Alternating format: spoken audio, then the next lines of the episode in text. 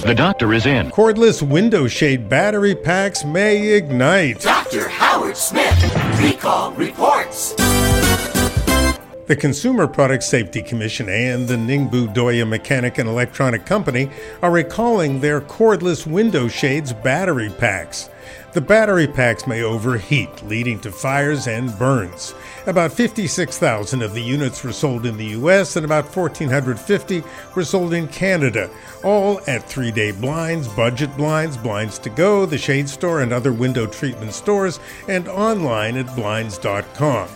If you bought these battery powered window shades, stop using the batteries and contact the Ningbo Dooya Mechanic and Electronic Company's Service Center at 1 888 943 2391 in order to obtain a free replacement battery pack and to obtain a postage paid shipping carton to return your defective batteries. COVID, flu, and RSV are raging in every U.S. metropolitan area.